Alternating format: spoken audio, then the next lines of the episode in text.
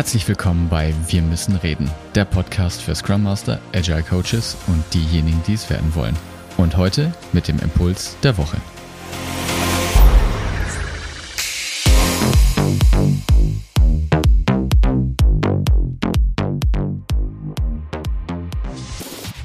Wenn Scrum Master in einem neuen Team anfangen, wenn sie eine neue Stelle antreten, funktioniert es meistens so, dass es dann ein Onboarding gibt für den, für den neuen Scrum Master. In der Regel ist das meistens mehr schlecht als recht, ja.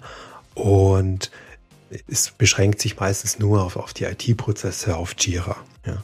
Und in Wirklichkeit braucht es natürlich, um diese Stelle auszufüllen, um dem auch einen guten Start zu ermöglichen, dem Team oder in der neuen Company, eine ganz andere Sache noch. Ja. Neben dem, dass er weiß, wie er seinen Rechner einschaltet und IT die, glaube ich, für mich wichtigste Idee an der Sache ist, Sache ist, dass wir ähm, unterscheiden zwischen den komplizierten Dingen und den komplexen Dingen, die an so einer Situation übergeben werden müssen. Komplizierte Dinge, sowas wie äh, Logins, Zugänge, wie bediene ich die Software, ähm, wo bestelle ich die Hardware und so weiter. Das sind eigentlich normal Dinge, die lassen sich gut in Checklisten abarbeiten. Ja, und wenn ihr solche Checklisten noch nicht habt, naja, dann ist das die erste Aufgabe für diesen neuen Mitarbeiter, ähm, so eine Checkliste zu erstellen für den nächsten, der dann anfängt, weil die wird gleich sein, wird ähnlich sein. Wie läuft es denn dann mit den komplexen Dingen? Komplexe Dinge sind oft Sachen, die auch auf einer informellen Ebene passieren. Also ähm, meistens ist es auch so, dass wenn man die dann aufschreiben würde, dass es dasselbige dann zerstört. Das heißt, die dürfen gar nicht aufgeschrieben werden. Sprich, die müssen per Tonspur sozusagen übertragen werden.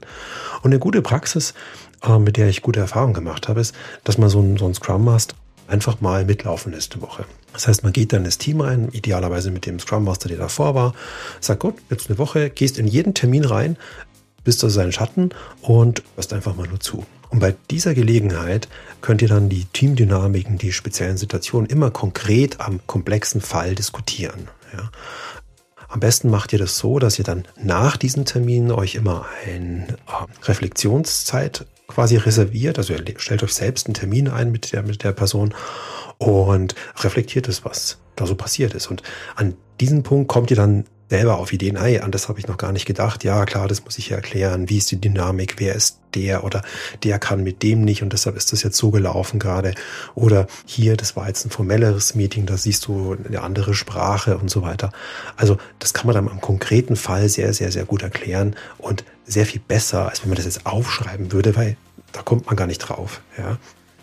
In diesem Sinne, wenn ihr demnächst jemanden onboarden wollt, dürft ihr ans Denken, Trennung von diesen komplexen und komplizierten Bestandteilen.